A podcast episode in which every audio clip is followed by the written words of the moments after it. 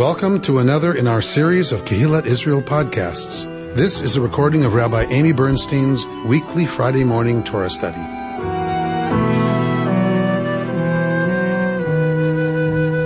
This week's Parsha, Achari Mot, and into Kedoshim, uh, which is next week's Parsha, they're often read together. Remember, we have four added Shabbatot whenever we add the leap month of the second Adar. We add a second Adar every so often so that Passover doesn't wind up in the summer. Uh, so to rectify the lunar calendar, we add an Adar Bet, an Adar 2 to the calendar. I was born in Adar Bet, uh, which means I'm really only 17, right? Which is lovely to know. Um, life affirming. So we, uh, so we split out these parshiot, we double up so that when we add Adar Bet, we have parshiot to read, you know, so that we have, um, because we have four extra Shabbats to deal with in terms of a reading. So generally these are doubled up, Achari Mot and Kedoshim. So the, um, this is kind of the core of the Levitical worldview in some ways. It's very expressive of the Levitical worldview. It is a text that is very difficult for us as Western modern readers to deal with. Uh, and it is the one that people love to turn to, right? Who want to, I just watched this wonderful comedian, Samantha Bee. I've never seen her before. Rabbi Nick sent me a thing she did on Ted Cruz.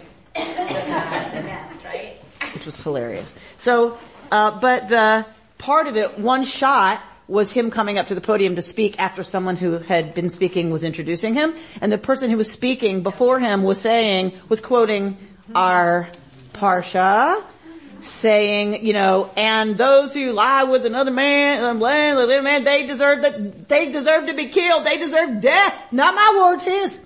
Not my words, his. They deserve death. Th- then Ted Cruz is invited up to speak. So it's like, you know, but anyway, um, the, the point being people love, right, who have an agenda to point to this text, um, while ignoring the rest of the book of Leviticus, the rest of the laws in Deuteronomy, the rest of the laws in Egg, right? So it's very selective. it doesn't mean this text is unproblematic. Fortunately, we're not fundamentalists. And So fortunately, we can appreciate Leviticus in its own time for what it was about. So what I'd like to do with you today is do a little bit of that. Uh, so rather than focusing on necessarily necessarily just the issue of um, homosexuality and why it's addressed the way it is, I'll touch on that. Um, uh, but I'd like to kind of get at with you. So I've given you a larger packet this morning than I generally give you because I want you to keep it. So I'm going to give you this material like I always do, um, but it's a little more terse, right? It's a little, I mean, it's a little more dense. It's a little longer in terms of the actual text uh, because I want you to hang on to it. Because next time somebody wants to pull out something from the Bible, I don't care where in the Bible it is. When they want to yank something out of the Bible and hurl it at somebody else or a group of people, I want you to pull this out and send it to them. Um, because it is a collection of, of two sources, uh, both of which I respect greatly, but it, it treats Leviticus in its own context, in its own time, and is a wonderful scholarly approach, you know, to dealing with this. For those of us who can't deal with it when it's in real life, I don't deal with this very well when it comes at me in real life. Right? I start frothing at the mouth and it's not pretty. It, I have a very hard time staying calm and staying out of my emotions when people want to throw the Bible at me. Right? Cause I'm like, oh, really? Really? Okay, let's talk. Let's, let's talk. Let's do that. Right? So it's very hard. Um, this is a very kind of wonderful way to have somebody reasonably explain uh, some about some of what's going on here. All right, so what is going on here? We're looking at a book written by who? Who write? Who wrote Leviticus? Thank you. Oh my gosh, I was scared for a minute there. Um, so it's written by the priests. This is this is the priestly manual, right? So Leviticus is not is not super concerned with the people. I mean, it's concerned with the people, but it's super concerned with the priests. And it comes from a worldview of the priests.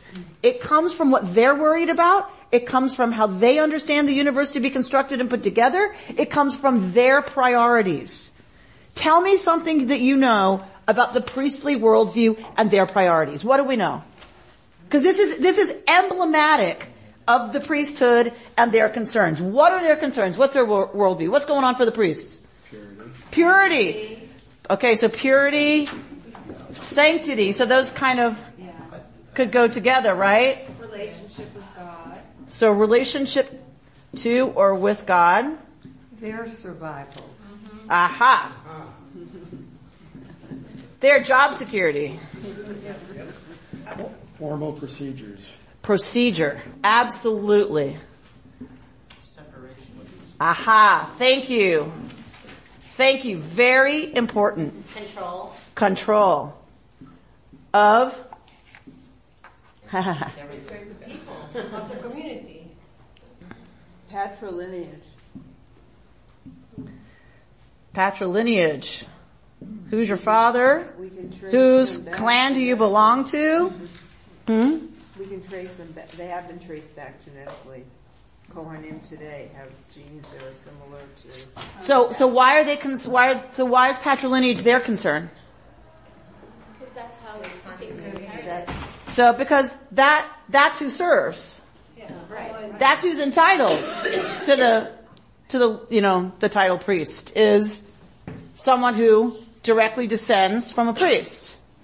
Exclusivity maybe goes with that. All right, so so exclusivity to us that means something that I don't think you mean. So what's another way to say what that's about? Um, the separation. The union. The tribal um, membership in a particular group.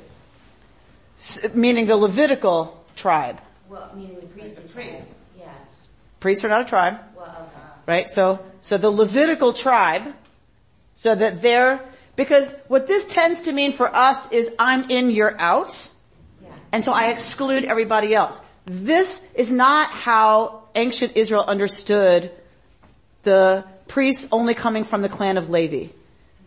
Right? It, w- it was that they were the ones on the hook. God picked them to be on the hook for the rest of the Israelites. So yes, it's exclusive, but it, we tend to think, exactly, we tend to think of that as a privilege for them.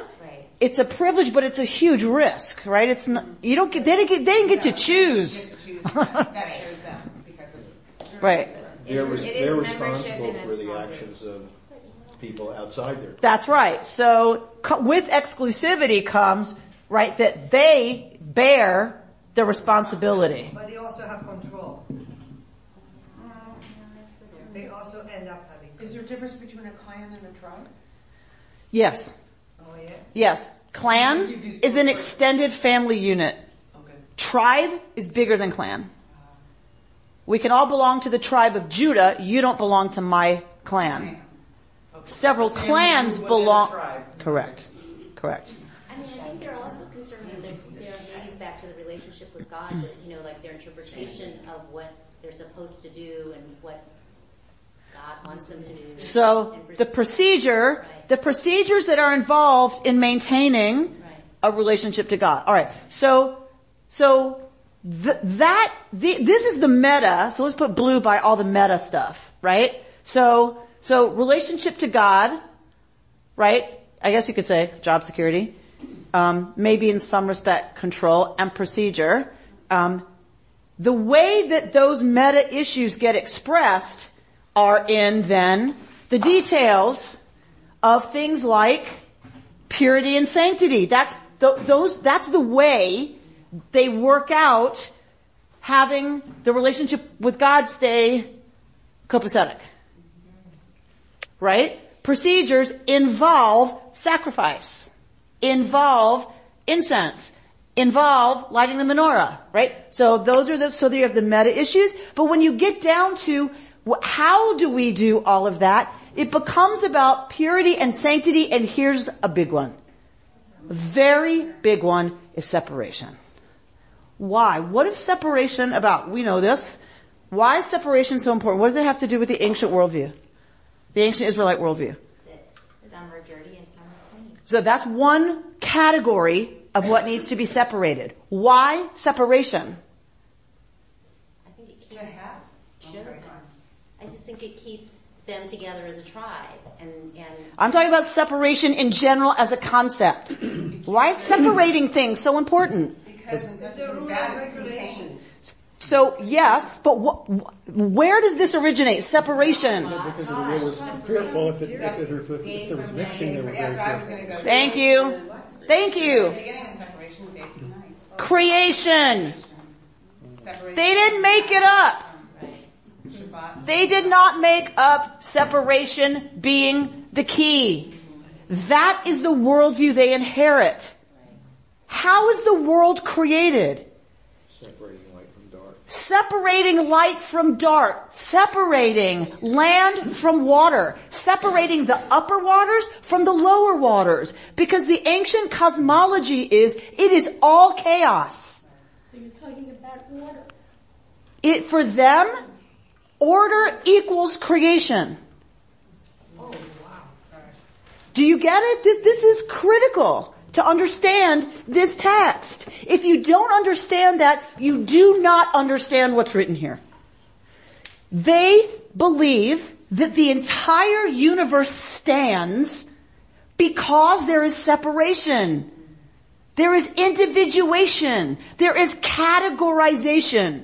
And if those categories start to bleed into one another, you have the beginnings of the undoing of creation. You have the possibility of existential chaos returning. And every little bit of things that should be separated coming together contaminates the land, contaminates everything, and leads to the possibility of the chaos of war, of exile, and that is how they understand, by the way, the exile. That's how they understand losing the battle and being exiled. We did stuff that caused enough contamination that the earth spat them out. Israel spat them out. That is the worldview that we're working with. So is that why um, uh, rabbinic writings become sort of progressively more separating throughout? I mean, if you look at how much separation is there at the end of the first six days, it's, you know, light versus dark and water versus land and things like, there's not, I mean, yes, things have been separated, but like not to the extent of this causes something, now you have to, now you have to bring an unblemished calf in order to do a sacrifice in order to get yourself back. And that keeps on going on and on and on. So you have this like hyper, this hyperactivity to keep on, once you've started separating, you can't stop separating. You have to keep on separating all the time. Nice. So things continue to go along from creation, except they, they devolve. And so what fixes that devolution? Procedures. Procedures. Right now, because what happened? What, what is the Noah story? The Noah story is it got so bad that chaos reigned. And what happens when chaos reigns? Everything is obliterated. The waters from above, what did God do? God allowed the waters from above and the waters from below to meet. To return to prim, not primordial, but to return to a certain kind of watery chaos. Right? Because remember, water existed in our text. Before anything. Water already exists. Remember? Breshit? And the Spirit of God hovered over the face of Tehom, of the deep. The deep is already there. So there seems to be some consciousness about water is primor- is like before creation, right? So when you return it to this watery mess, th- that's what happens when human beings corrupt everything. So after that, now we have procedures. Now you can kill animals, but it has to be mitigated by procedures. And once they become a people living in their own land, now there's major procedures. unblemished, blah, blah, blah. So what Richard is pointing to is after the destruction of the temple and the priesthood goes away, we still see in the writings of the rabbis the only way they now can continue this idea of separation and order is to make everything a taxonomy. Everything. Because they can't do anything anymore.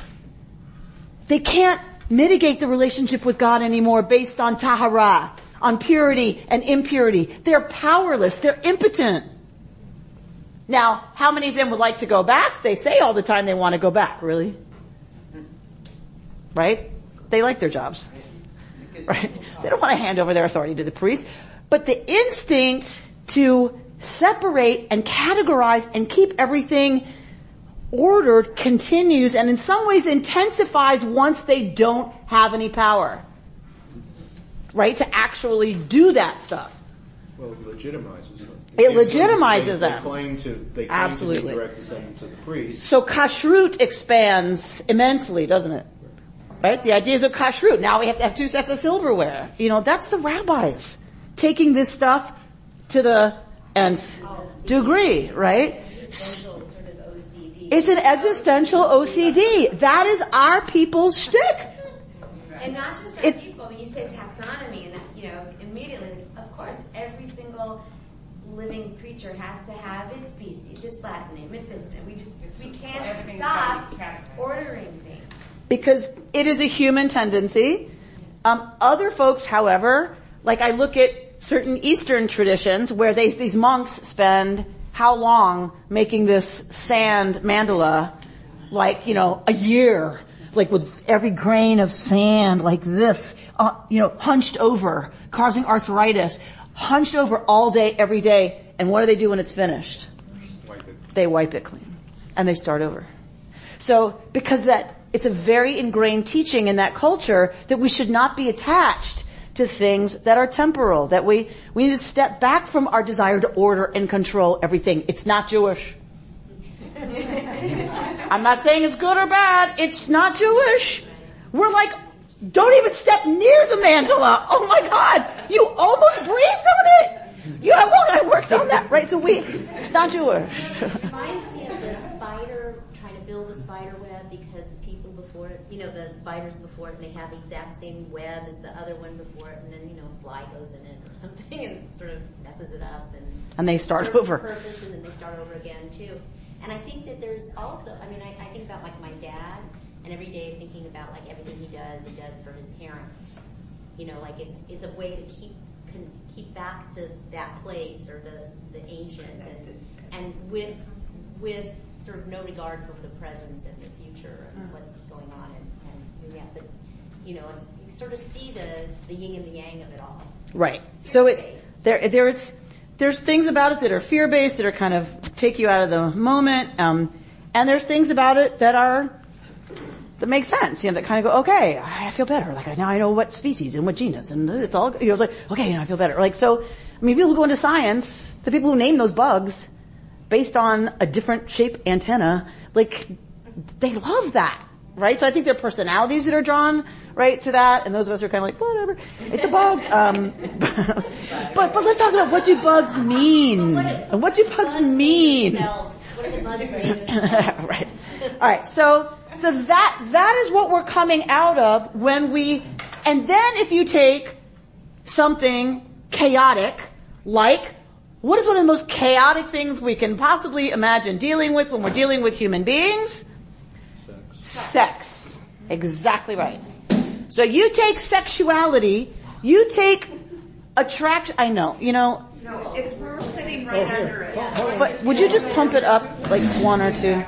It's a little cold. It's a little chaotic in here. It's a little chaotic in terms of temperature. Yes, Miriam, it is. Um, sexuality, erotic, anything, energy that's erotic is by definition chaotic because we don't choose it. Right? Like, we don't choose where we're attracted.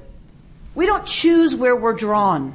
We can choose what we do. I want to be very clear. I'm not saying we can't control it, but Eroticism is by definition chaotic. We don't even generate it, right? It just kind of happens. We can encourage it. We can create conditions that would allow for it. This is why no dancing, right? So, um, it leads to dancing, right? I love that joke.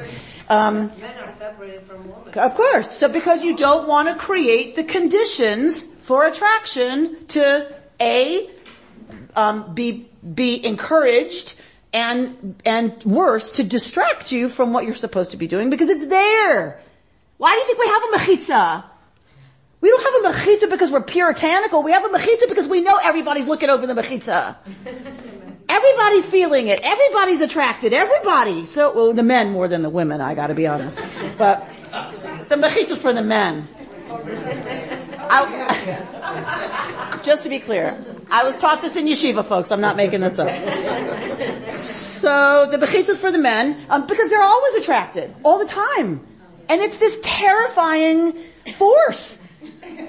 Right? That's what Lilith is about. If you have an erotic dream as a man, you gotta blame somebody, right? Lilith did it. Lilith came and oh my god. So, um, because it's, it's scary to not have control over what we feel. To be distracted To be distracted is from whatever. from whatever you've committed to is, is upsetting, like on some levels if you're deeply committed. Um, so, so sexuality is a huge issue all over the ancient world. It's still a huge issue in, um, traditional societies. We've talked a lot about this, about women's sexuality belongs to men. We've talked about this. Um, I think it's still a huge issue in our culture. We've just gone and flipped the whole thing over, and now it's just sexuality everywhere, all the time, and we sexualize little girls with what they wear, and it's horrifying. So, you know, there's, there's kind of repressing it and dealing with it by trying to control it, and minimize it, and squash it, and there's dealing with it the way we do in our culture, which is it's just everywhere. It's in everything. You want to sell a car, put, you know, somebody in a bikini on the front of the car, you know, who's rail thin and very white. You know, okay. So, um, so, so we're gonna look at Leviticus and we're gonna look at it within this context and you can see, we're just gonna read through without discussing right now. I want, we're just gonna read through so you can start to hear what's really going on in terms of order, control, obviously some way terrifying discomfort with, right, um, with the way the world kind of actually works. All right, so 17.1. Who's prepared to read? The Lord spoke to Moses saying, Speak to Aaron and his sons and to all the Israelite people and say to them, This is what the Lord has commanded. If anyone of the house of Israel slaughters an ox or sheep or goat in the camp, or does so outside the camp, and does not bring it to the entrance of the tent of meeting to present it as an offering to the Lord before the Lord's tabernacle, blood guilt shall be imputed to that man. He has shed blood. That man shall be cut off from among his people.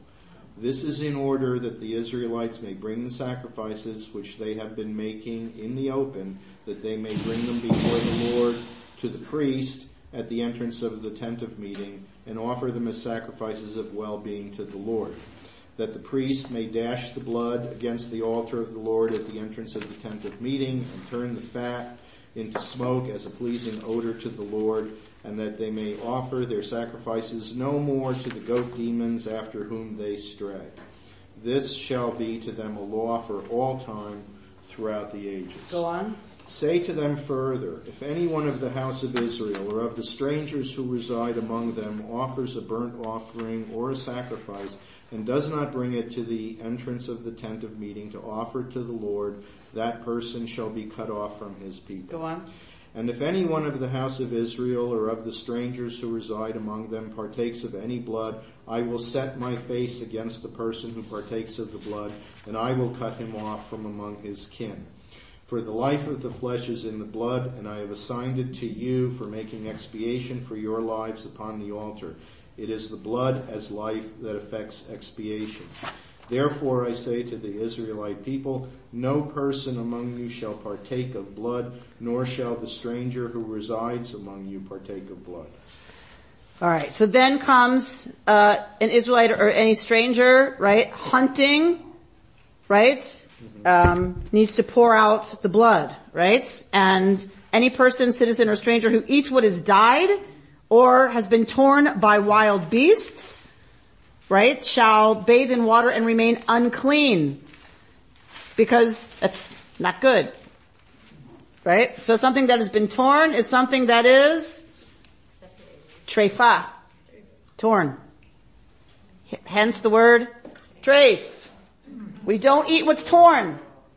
We shecht it. So talk to me about, we've just had this long, whole, huge introduction to this. Wh- What's this dealing with? Okay, what, so what's it dealing with? Beyond procedure, what's it dealing with? Okay, tell me more. life and death. Life and death. Life and death. So if there are forces in this universe that are at work always to kind of pull things off the rails, what is the thing the priestly world is concerned about with this particular hunk of Torah? What's the urge? What's going on that they're trying to mitigate? Murder. Taking life. Killing. We all kill. And we do it constantly. Anyone who eats chicken, okay, Pam's excused. Um, anybody who eats chicken or meat, right, or fish, we kill. We kill constantly. The priestly world is concerned. The biblical worldview is very concerned with our license to kill. So what is the, I hope you took a packet, everybody. Yes? You got a packet? Two pages. Yes. Two pages? I think, yeah. Um, all right, so this is an intro into Dr. Tikva Frymer-Kensky of blessed memory, my biblical year teacher, who, uh, this is from her book, uh, In the Wake of the Goddesses. She is dealing with early Israelite cu- culture and religion emerging from pagan Canaanite religion. We're clear that that's what happened, yes? Okay. Israelite religion emerging from Canaanite polytheistic paganism. That's what she's interested in. She spoke fluent, uh, she translated fluently Akkadian and Ugaritic texts and Sumerian. So she, she knew the parent languages of Hebrew. So she, when she looks at a Hebrew word, what she knows is, here's what that meant to the Sumerians. Here's what that meant in the neighborhood 4,000 years before Israelite emerges on the scene. She knows, so when she writes, there's an authority for me that she writes with, that even sometimes if she's over the top, I know she's grounded, right, in the, the language and concepts and worldview of the ancient Near East. Okay. So go to page 195. Everybody good? I don't want to lose anybody here. 195. So we're going to go to something Richard was talking about. We're going to go to the sentence that begins, once humans took the first steps towards culture. Where's that? About 12 lines. Okay? Yeah, got it. Once humans took the first steps towards culture, this is, she's talking now about the Israelite worldview. She's talking about Genesis. She's talking about ancient Israelite mythology, right? Once humans, in our story, took the first step towards cultures, they became less animal-like. And God acknowledges this difference by providing them with clothes, clothing made of animal skins. Why is she, why is she pointing that out? The hierarchical boundary. This is a hierarchy now. God takes, presumably, an animal and kills it and gives Adam and Eve their skin as clothing. This is a demarcation between humanity and the animal kingdom saying humanity now is a higher ranking being than the animals. Right? Um, and is even more explicit after the flood. Like we talked about, um, that, that it progresses. Humans could kill animals for food after the flood without eating the blood, right? Sparing the blood. Whereas no animal could kill a human without forfeiting its own life. The boundary between human and animal is uncrossable and part of the very definition of human being. However, in experiential reality, this uncrossable boundary of human existence could be crossed by mating with animals. So this is going to take us to the next part of our parsha. Right? So one, one way we can cross the boundary between human and animal is to act like animals and kill something and eat it with its blood and just kind of indiscriminately kill something and consume it. That's what animals do. We to, if we're really trying to make sure there's a separation, that's one of those boundaries. So now, everything that you're gonna eat, we just read it, anything meat like, anything that was alive that you're gonna eat has to be brought to the sanctuary. There must be another level of understanding and participation in expressing and giving of that to both God, the source of life, and the priesthood. There has to be an understanding beyond just tearing into something and eating it. Do you see how that's, now that if you're gonna kill something to eat it, there has to be procedure around it. That's how we maintain our humanity. That there should be something attached to taking a life. It isn't something we just do. We don't just pick up something from the floor and chew into it. That we, it becomes a sanctified act that involves God and involves community and involves ritual so that there is a serious understanding of what we've done when we take an animal's life to eat it. And that's why Jewish women have cooked meat until it looks like shoe leather. Hundred percent. And it never Hundred percent. drop of blood. God forbid. God forbid. I grew up and, and never had a steak properly Cooked. Right? until I was about Well, my mother, uh, excuse me, my mother uh, would put uh, a lot of salt on the raw meat uh, on a wooden drain board and get all the blood out of it. At nine years old, I watched this. At 93, I'm learning why. Right? Wonderful, Reuben. That, Also giving it to, you know, the gods and the priests and all of that is keeping the priesthood eating, you know, like they're getting out of it too. It's like tithing, right? In a sense that. sure, because, because they don't get flocks. Right. They don't get land. Right. Th- Their, their portion is service. Right. So they have to be fed. Right. You, you can't have a priesthood with no way to make a living. They're busy serving the Israelites. So the Israelites feed the priests. Right. You pay the rabbi's salary. Right. Because the rabbi doesn't have time to make a living, God knows, outside of serving the Jewish people. So, so the community says, okay, we get it. We're going to take part of what we earn and support the people who are, are, our religious Leaders. leaders. Cause that, cause they've, they've given their life to service. And they don't have a choice. The priests didn't have a choice. Right. We have a choice. I know as far as my husband, I, I never understood that. He would see a spider in the house, he would put a piece of paper and bring it outside. Or, I said, the only thing he killed was flies. But everything else, he would actually gently bring it outside. And so Jew- Jewish tradition and the biblical worldview would consider that a good thing. That we should have regard for life. I mean, That- Buddhists, Buddhists, Buddhists would do that too. right. That all, Compassion for all living all traditions that want to cultivate our humanity cultivate a sense of, I shouldn't just indiscriminately kill what I can. Right? That that's, somehow that's what animals do, and I'm not judging them, that's who they are, that, that's what they're supposed to do. Nobody, nobody's judging that. But is that what we want to be? Torah would say absolutely 100% not, just intellectually and spiritually and whatever, of course not, but also cause things start to like come, like right when you start to cross those boundaries, it gets really, really, really scary. But don't animals just kill to eat for survive for their own survival? I Yes. If you think about talk No, about they kill for pleasure. yours does, but everybody else. Alright. That's hilarious. Alright, so now let's go to 18. So, did you, did you remember what Tikva just said? Okay, so yes. Uh, Is it fair to say that uh, a lot of these injunctions were written uh, in response to the Canaanite culture as it existed at that time? So some of it definitely is about one of the ways that you're going to make sure you are Israelite and you identify as Israelite because that's another separation that's really important because they don't want any backsliding. Right? No backsliding into Canaanite pagan, which of course was where they came from. That's what, that was familiar to them, right? So how do you prevent that? You're going to make sure you strengthen Israelite identity. And you're going to separate from those people. And so the way, one of the ways you do that right, is to say you're not going to eat what they eat and you're not going to do what they do anymore.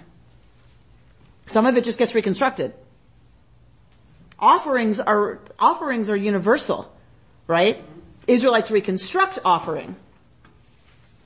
But Canaanites make offerings and sacrifices. So, you know, there's some things that get reconstructed, there's some things that it's like, uh, uh you can't do that anymore, because that's what they do, right? No evergreens in the living room in the wintertime. You can't do that anymore. Right?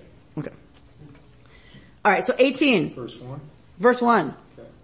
The Lord spoke to Moses saying, Speak to the Israelite people and say to them, I, the Lord, am your God. You shall not copy the practices of the land of Egypt where you dwelt, or of the land of Canaan to which I am taking you, nor shall you observe their laws. My rules alone shall you observe, and faithfully follow my laws, I am the Lord your God.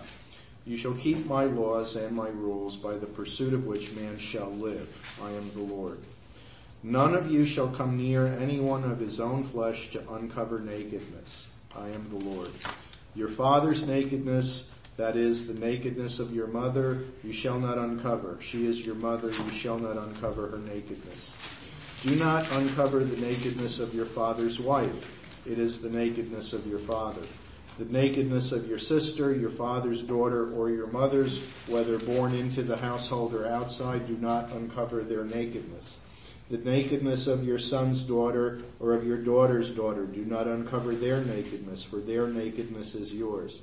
The nakedness of your father's wife's daughter, who has been born into your father's household, she is your sister, do not uncover her nakedness. Do not uncover the nakedness of your father's sister. She is your father's flesh. Do not uncover the nakedness of your mother's sister, for she is your mother's flesh. Do not uncover the nakedness of your father's brother. Do not approach his wife. She is your aunt. Do not uncover the nakedness of your daughter-in-law. She is your son's wife. You shall not uncover her nakedness.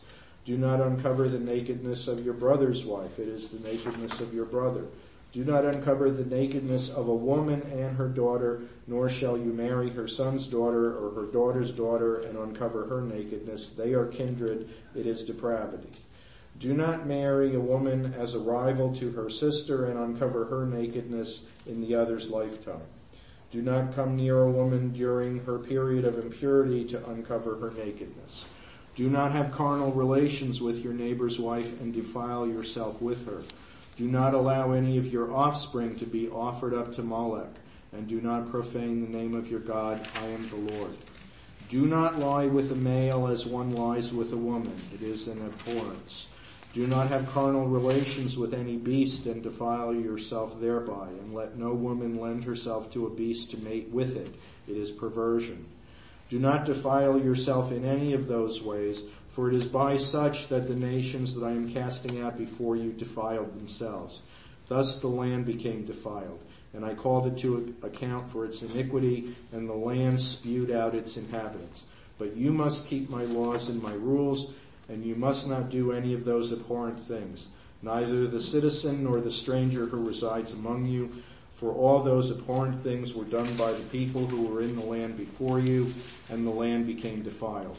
So let not the land spew you out for defiling it as it spewed out the nation that came before you. All who do any of those abhorrent things, such persons shall be cut off from their people. You shall keep my charge not to engage in any of the abhorrent practices that were carried on before you, and you shall not defile yourselves through them. I, the Lord, am your God. Okay. Does any of that make more sense now?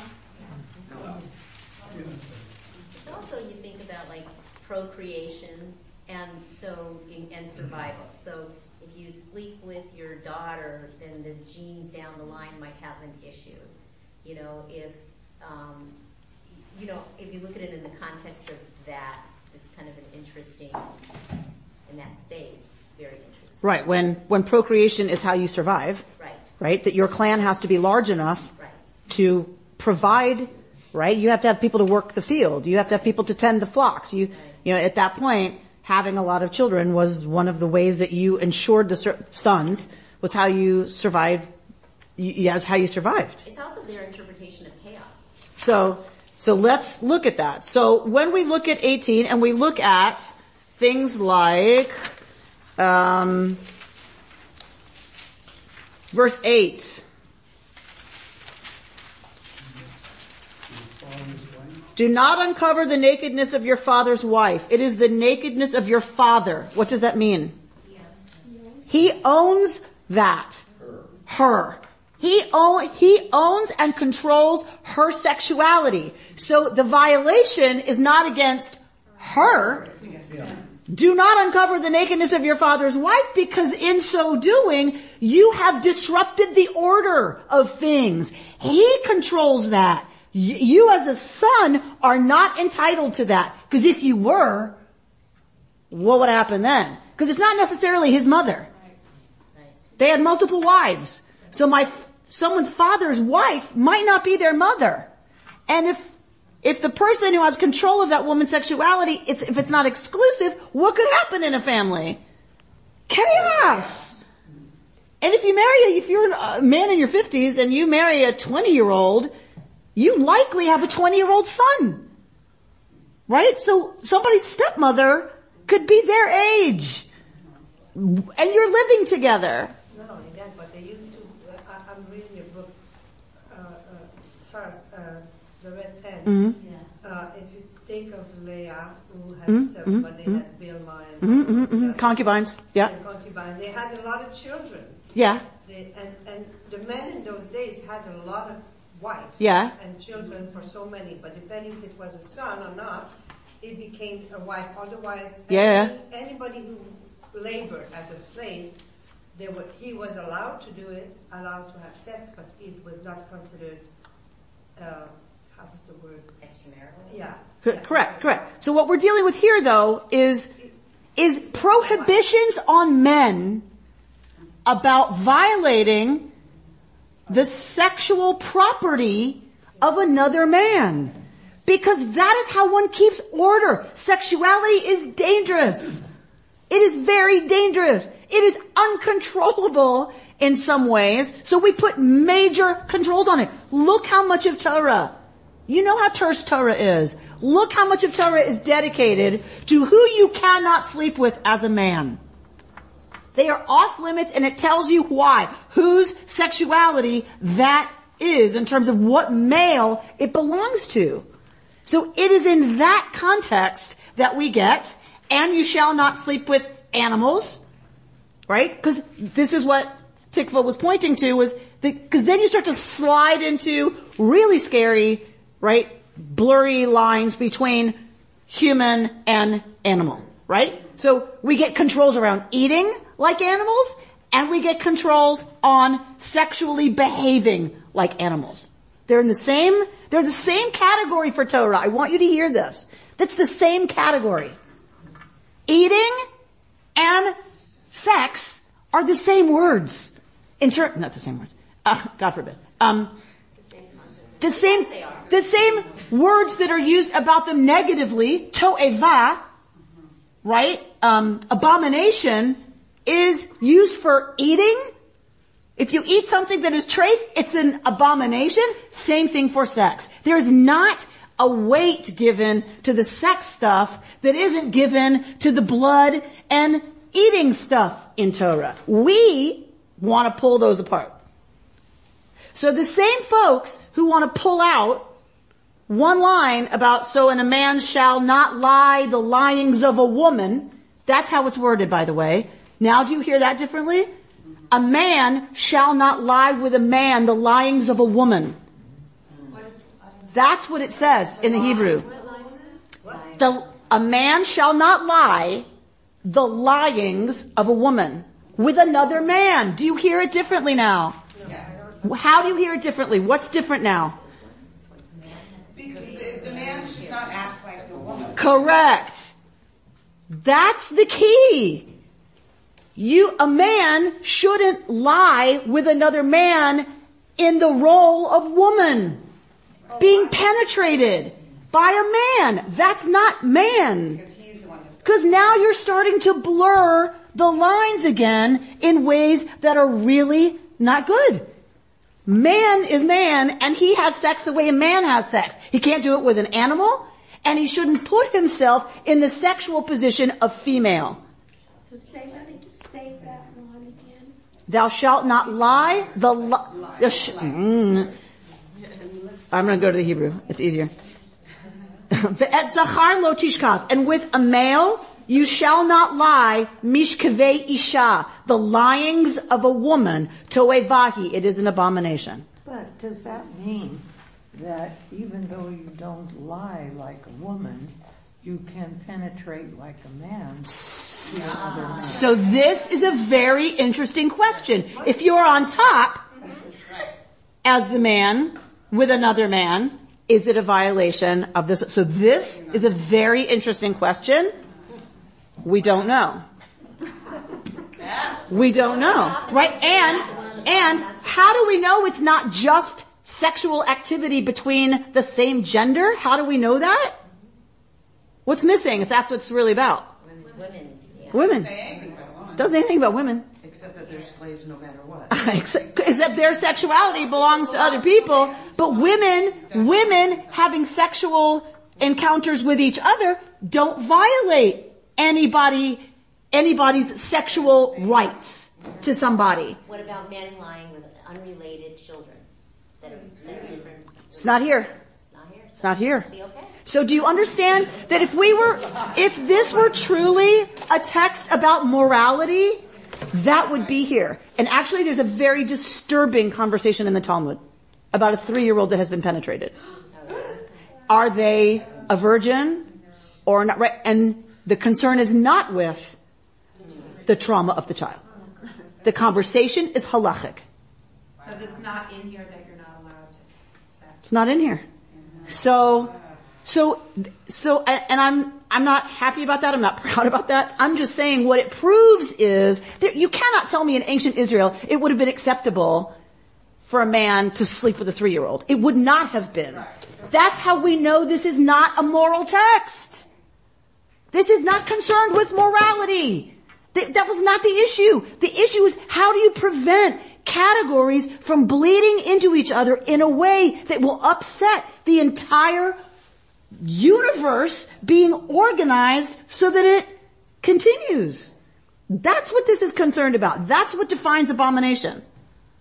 Is when you violate that order. We can't mix linen and wool. You can't mix something made from plants, fabric made from plants, and fabric made from animal. You can't mix them. But isn't isn't this in some ways? I mean, bringing it forward, isn't this the great challenge of our time? In that, you know, how much mixing can we accept as a society? Correct. And still live. I mean, Correct. if you think about the whole controversy about immigration, ultimately it comes down to who do we want to be separated from? You know, how much chaos can we absorb when peoples who aren't supposed to be together are all of a sudden together? Very good, Richard. Which brings us to Maurice Harris. So you're going to go to the page that says "we can and must" as the top four top words on your top left-hand corner. Because I cut off the page foot- numbers. Footnote 26 at the bottom. Footnote 26 is the first footnote at the bottom of the page.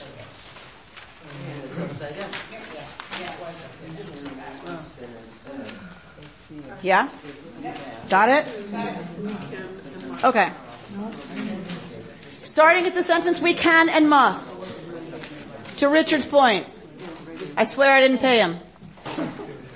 We can and must leave behind the misguided elements of Leviticus that spoke to people living within a narrow ancient historical moment, while simultaneously lifting out of the text its transcendent core impulse, which is to urge us to conduct even the most private and intimate aspects of our lives with the intention of bringing greater holiness into being. So to Richard's question, like, so we get it that we're not in the Levitical world anymore, so what? So two, I, I know you have a different question, which I, I'll get to. Um, but, I think the impulse is, so what, so what if this still speaks to us? Like what, so what are we to take from this? Um, this, this whole business that we just read. All religions have been true for their time and their culture and at their level of knowledge of the cosmos. What is important is to take and separate what is temporal from what is universal in that religion. What needs to be discarded is what is temporal and culture bound. Returning, uh, retaining what is universal keeps the spiritual intact and present. Right? He's not going to answer exactly what that is, and he's not going to answer Richard's question about, okay, but where, where do you stop the mix? You know, where do you, how much mixing, if we're going to throw out separation altogether, how much mixing is okay?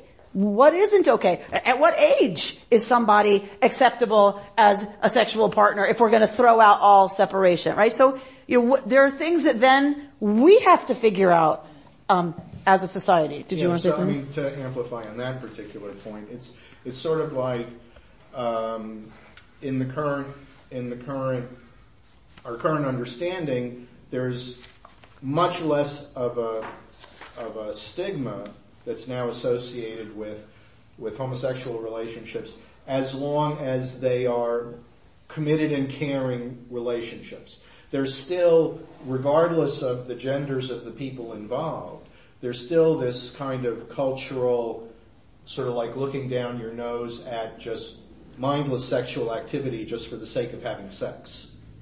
Even though, you know, you'd have to presumably come up with a rationale for saying why that's wrong. Right. So, eh, but there's less stigma for men with women than there is for the woman involved in those situations. So it's not equal. And I think that's about still the impulse to control women's sexuality. But that's a, that's a, say, a political thing and not an ethical thing, my guess. But I believe most people would judge it as an ethical infraction on the part of a woman who sleeps with lots of men. Absolutely. Not so much men who sleep with many women.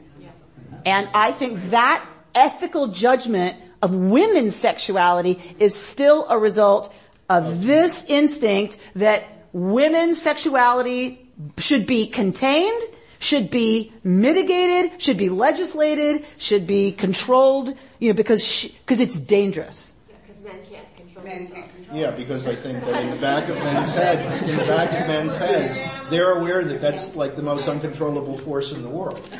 You know, the On the street, is, on the street, the guy saying, you know, we're very lucky God gave us two heads, but you can only use one at a time.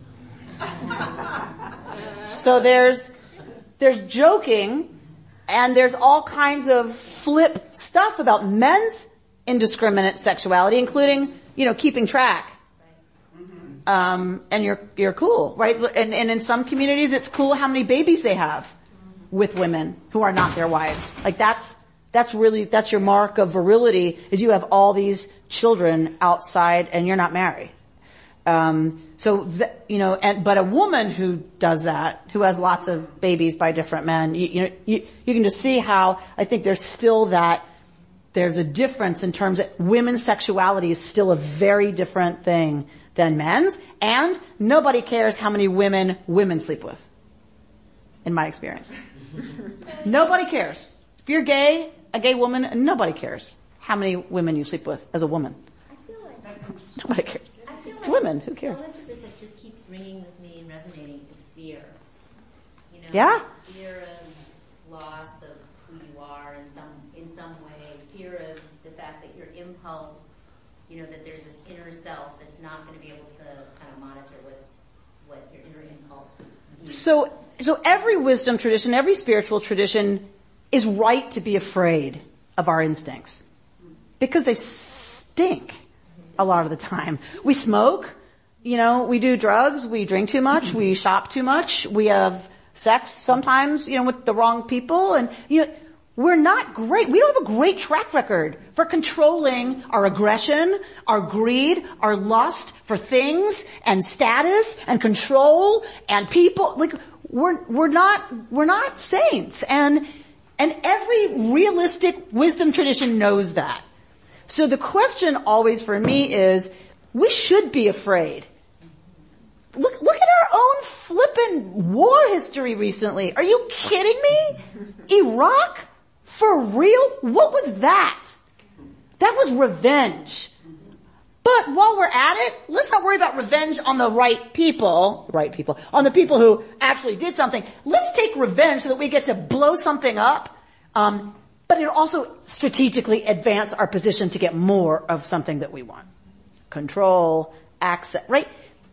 It's sick what we do. It's sickening what we are capable of. And our tradition believes, while we need to be very clear and very aware and very um, strong in dealing with those parts of ourselves, we have the capacity when we put controls on them to live a life of holiness and of godliness. And we are capable of compassion. We are capable of great concern for one another, of self-sacrifice for one another, of service, of genius, of artistic genius, of scientific genius. When we channel greed into discovering the cure for cancer, I'm gonna do it. That's okay. Arrogance and greed in that, channeled in that way, nothing would happen without it. Right? So that that, there's a generativity to those same instincts and impulses that can tear us down and destroy human society. And our job is to figure out how do we channel them in our context for the good. Rabbi, is, is, is the Jewish contribution that we are the first to actually define this in that society that existed then?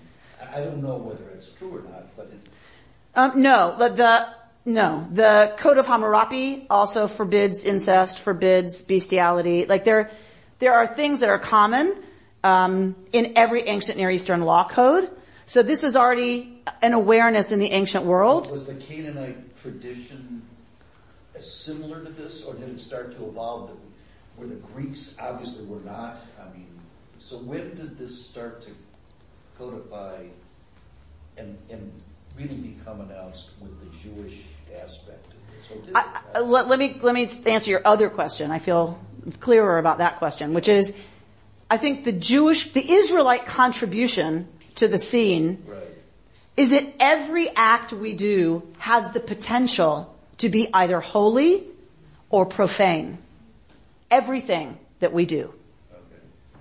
That is a new idea on the scene. There were laws about controlling your sexuality, but there wasn't an awareness that God cares that I use my sexuality in ways that contribute to me being in right relationship with God and my peers in a way that now it is a holy, it's an expression of holiness. So the contra- so uh, uh, the, the Canaanite might have a rule that says you can't sleep with your neighbor's wife, but it's to protect order in the society. Correct. It doesn't have a holy aspect. Correct. That's the contribution. Yes, I think that that is the contribution. Is that everything is potentially holy or profane, and having that constant awareness and legislating a bunch around it too. Don't get me wrong; we're not to be trusted with our own discretion.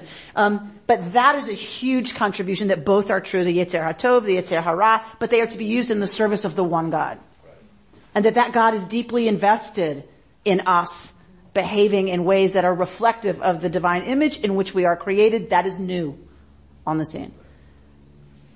Um, so I have teenagers. Oh, yeah, yeah. Um, I have to say, for teens today, their idea of sexuality is very different than the one that I grew up with. Mm-hmm. Um, and it's who you love is who you love.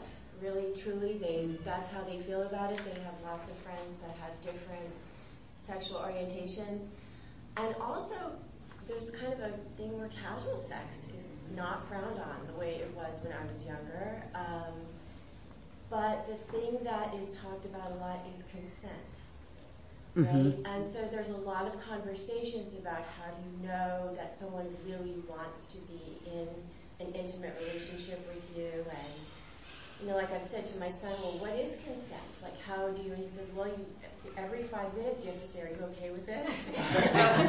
so, I mean, it's interesting how it evolves to, like, what is a holy relationship now for, it's, it's very different from then. There's not as much taboos around sexuality. Um, I mean, I'm not saying everyone is having sex with everyone, but you know, it's like Mhm. a different kind of idea, and they're trying to come up with rules that are appropriate for the way their generation sees it, and you know, that's what it's about. Is that there has to be some. Amy, are you fearing for your daughter? Is that I? You have no idea how much I fear for that child. Um, yeah, I'm buying a shotgun right after her bat mitzvah. You, you, you want to come into my house and see my daughter? No, um, no problem. Um, and it's a real, I mean, it is one of the core issues of our time that, you know, it's kind of what Richard was pointing to, that when, if, if all of the traditional understandings of what's right and wrong and respectful or not respectful, holy or when all of those fall away, what's left? And the quicker it changes, It's hard to catch up. it's hard, it's hard to like, you know, put things back in place, you know, but my bet is for whatever's swinging this way, you know, there will be a gentle swing back. Um, you know, I worry about who gets caught in the, in the, you know, it being to one extreme or the other. That's what I worry about for my daughter more than anything is, you know, thinking this is okay and truly believing it's okay and then regretting deeply, you know, that interaction. That, that scares me more than anything else. Look, if she's happy, oh god, okay, I'm not putting this out there into the world. Um, I just, it's, it's not her sexuality and her sexual engagement that scares me. It's, it is this issue of consent. That at what point are you able really to consent? Right? A- Am I, uh, she wanted to get her ears pierced. And I, and I said, you're too young to make that decision. And she's like, but I know that I want pierced ears. Why am I too young? And I said, you're old enough to know you want pierced ears. I believe you 100% and I don't believe that's going to change. But you've never experienced pain like that enough to know that you're ready to experience that kind of pain. Oh, look at them shaking their heads over there. So that, it's not even the point. Not even the point. My, my point was, what was my point? My point, my, my point, my, my Alright. Out of control. Consent, right? So, if, how, at what point can I consent to something that I haven't ever experienced enough to know whether or not I'm really ready for it? I don't have I can, yet. Am I old enough? I can, now you could. I, I can think I know I want that, but I've never been through it. So I, I'm worried about decisions that are big enough in our time that, that we don't have the experience to make. Um, and I'm not sure the answer to that question, right? At one point she said, all right, now I'm ready. However painful it is, enough people have gone through it, and I'm really ready and I can handle the pain. And I said, okay, then we'll do it. Um, but I don't know what that is for sexuality. I don't know what that is for consent to, to what that means for a girl. I, you know, I know for boys too, it's a big issue in terms of their intimacy, sure, and their self-image and all the things that happen. For girls, there's still this level, I just, I, I, I, when do they know that they're ready for that? I truly, honestly, and I'm very sex positive. I'm extremely feminist and sex positive, and I still really worry about how do you know if you've never done it, the impact that it's gonna have. And Just say you can't have sex till you're married. th- th- I think 32 is a perfectly wonderful compromise between what I want and what she wants. 32 is a good, is a good target. I remember myself as a, as a youngster when I first I said, the, the idea for me is, uh, and then when I said my daughter, I said, you'll be old enough when you can handle the consequences. That's right, right. And that's what I, I that's said to her. But at the same time, I remember as a child, uh, when I child, as an, a, a teenager, I used to think they make so much emphasis on it, and it makes the whole thing. Love is attached to this, but it, you know, I, I had Well, it's chaotic for It them. is very, it's very. And, I and in that sense, Leviticus is completely relevant. So let's look at, look at the page that says being pro-gay and hanging in there with Leviticus. I just love the name of that chapter. That's just a great name for a chapter. And go down to the third paragraph. Um, in discussing this very question, The contemporary Jewish and feminist theologian Judith Plaskow proposes that our ideal be the unification of sexuality and spirituality, which is made possible through, quote, the exercise of respect, responsibility, and honesty commensurate with the nature and depth of the particular relationship as basic values in any sexual connection. So she gives us a starting place. Plaskow's ready to put herself out there and give us a starting place. Right? That she says to Richard's question, this is it, to Linda's question. This is it. The exercise of respect, responsibility, and honesty commensurate with the nature and depth of the particular relationship, that those should be basic values in any sexual connection. So they're not, she's saying they're not the same across the board. It might be a casual one night stand, right? Then that has different parameters on it than, you know, a, a committed, intimate relationship would have in terms of what respect and other things and honesty look like in the context of that relationship. Okay, go to your last page.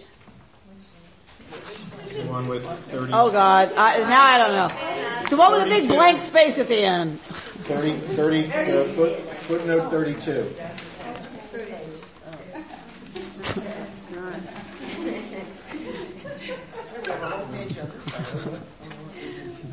So the second, the second paragraph of small letters, small writing.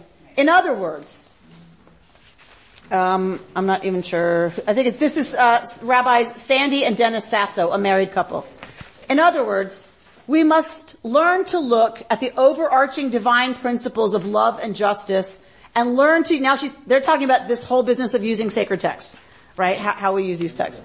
Um, to use sacred texts that teach the values of equality, human dignity, and fairness to critique those texts that do not.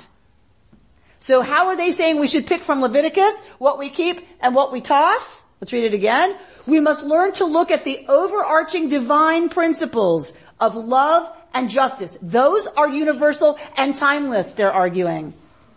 And learn to use sacred texts that teach the values of equality, human dignity, and fairness to critique those texts that do not. So we point to the text that male and female, God created them both in God's image, and we should read every other text through the lens of that. Right? Fairness, equality, right? Because those are our values. They are in our Torah. Some of this stuff is a temporal understanding of how one brings holiness into sexual relationships or eating. We need to use our, these overarching values, and I completely agree with this as a reconstructionist, to critique every other text. And if the text no longer stands up to these criteria, then they don't, they're temporal and they don't speak to us anymore as binding in any way um, in terms of looking at things ethically and morally and spiritually. Yeah? Um, we have to decide what those texts are. Right? They, they just give us the kind of broad category, but we, we have to figure out what those texts are and aren't. But in addition to deciding which texts are or aren't, don't we also have to recognize that the that what constitutes equality, human dignity, and fairness are not always absolute contents. What what is justice? Yes. Is I mean there's there's there's justice in the divine sense that you know we you know that God always seeks justice, but how we define justice is something that is also it's not an absolute Correct. right? And so like when people talk about social justice now and you know justice is justice and unfair applications of justice and all that sort of stuff, even if we use The broad transcendent categories like that, even that is somewhat temporal in nature. So that is what I would call job security. right? So, right. So that means we're going to pick the texts that we think are texts about justice because we still believe that justice is a relevant transcendent concept for us as Jews that is compelling. Right, that is binding on my life somehow, uh, and expressive of holiness. Now we have to sit in Torah study and debate and figure out, looking at those texts, looking at new texts, looking at, you know, other writers, what does that mean? Right. and what laws flow from that. We could, we could be together in this room and have a complete and wow, unbelievable understanding of something and go out and vote for two different people. Based on that understanding, well, I don't know now that we could say that in this election anymore. But, um, but, um, but, but right that, that ultimately we could come down on two sides of a debate about what should happen in society, a law, or anything else, but we've had the conversation and all leave feeling a commitment to justice and then I understand what that means for me when we're talking about the death penalty. You may have a completely different understanding, but we have to stay in dialogue about it, not just together on opposing sides, says our tradition, but over time, we have to allow our circumstances and what we've learned and who's thinking and writing and teaching these days, or what the circumstances are these days, to inform a changing attitude towards that. You know, like what if we, what if we have cameras and complete DNA, whatever, so that we know people are guilty, you know, of something. We have it on film. Would we feel differently about the death penalty? I'm just saying we have, we have to allow our decisions, however morally clear we are at one moment or unclear, um, to change with with what we're um, exposed to. Uh, when she talked about her teenager, and I think of like the undeveloped brain because they don't, they go to some place else. yeah, able to follow these kinds of things that we talked about, like at the higher self, because that's where they are. And we talked about us as human beings developing from a baby to wisdom, hopefully, and finding our own self versus the collective we that yeah, that's might go get out of control. Like if you keep digging at a deeper level, like mm-hmm. talking about love as a base or whatever those kinds of things, you always seem it always seems to feel I don't know, at least to me, the the uh, like the right way to be in, in this world. Yes, I missed part of the point. I'm not sure which part I, I missed. I think the teenage, I mean, you try to think of yourself as a teenager maybe right. instead of your children right. as teenagers. And how you felt was that you were striving and struggling and you understood concepts of love and respect and maybe those change as you get older. But that's part of the journey of becoming more mature is wrestling with those and sometimes making mistakes, but always feeling like at least you've got to, you got to, you know, you've got a handle on some of those ideas. Teenagers are not like, you know, zombies walking around waiting for the brain to form. They're really wrestling with all that stuff. When I was a teenager, though, it was shameful to do some of the things that teenagers do. Mm-hmm. So there was a boundary. But your mother would say the same about you when you were a teenager. Right. But right. So this is what I'm saying. But but I, I feel like for them, they're developing an understanding of how to deal with this. It's harder. It's harder. Yeah. It, mm-hmm. I, I mean, everybody says that about their and everybody's right. well, it is getting harder because it's changing faster, and everything's more public. Everything goes on Facebook. Eh, well, for them, it's not Facebook, it's Snapchat or you know Insta, whatever these days. So, um, but but my point is, no, nobody's. I don't ever want to say in any way that I at all underestimate how much teenagers have going on and how thoughtful they are and that they do have concepts in place that we hopefully have given them and taught them by putting them in this loving, amazing society and school system. Like I'm not suggesting that. I don't ever want to write off young people. Ever. My, my, my only concern, and I'll, I'll say it again because I still feel it, is that there are things that they cannot know the impact of until after they've done it and they regret it. Forever. Herpes is forever. I'm serious about this. There are things they can't know when they can handle the consequences. They think they know. And it's one time. And he's a good guy. So I'm not going to catch anything.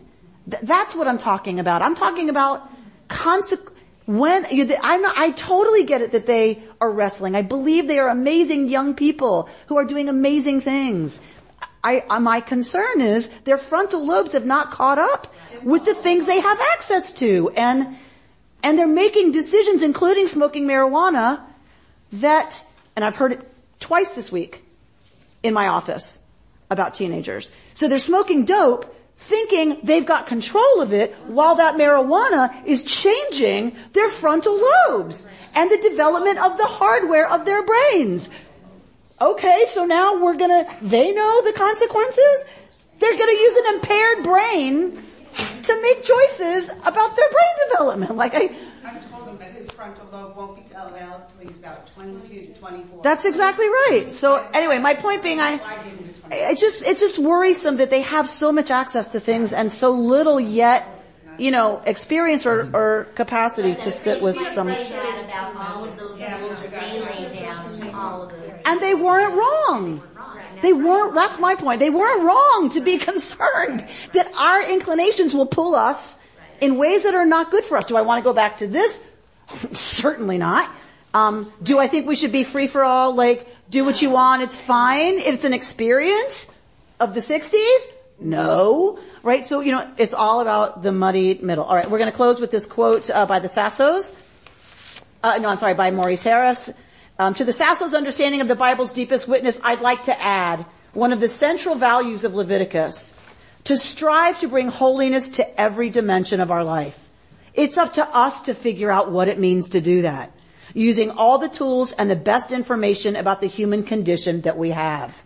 Those tools include the Bible and centuries of its interpretation, our ability to think independently and reassess received beliefs when they appear to be causing harm, and our capacity to open our eyes to the beauty and goodness in the people and the relationships taking place right in front of us. Good Shabbos. You've been listening to Rabbi Amy Bernstein's Friday morning Torah study from Kehillat Israel in Pacific Palisades, California. For more information, go to our website, www.ourki.org.